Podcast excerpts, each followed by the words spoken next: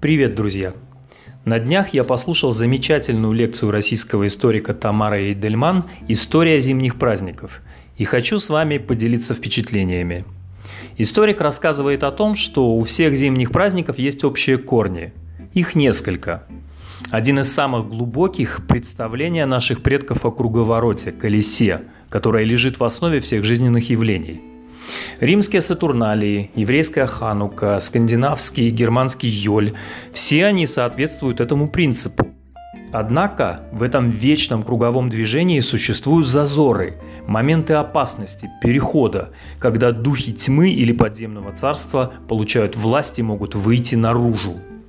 Полночь – опасное время. Порог – опасное место в пространстве. До сих пор в России люди избегают сжать руки друг другу через порог. Такие же моменты существуют и в течение года. Зимой солнце теряет силу. Что, если не случится круговорот? Колесо не повернется, и весна не придет. Люди должны помочь солнцу, как делает своим криком европейский петух или австралийская кукабара. И люди жгут костры, едят блины, круглые как солнце, сладкую и жирную пищу, чтобы год был таким же. Второй повторяющийся момент – переодевание. Мотив известный со времен римских сатурналей, когда рабов переодевали в аристократов и сажали за стол.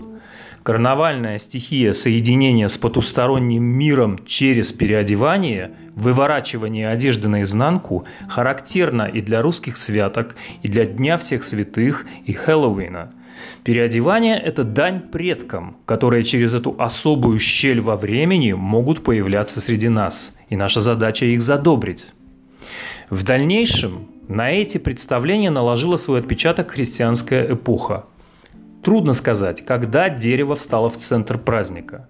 Уже с древних времен дерево было и символом души, и источником огня. Дерево соединяло миры, подземный, реальный и божественный, через корни, ствол и крону.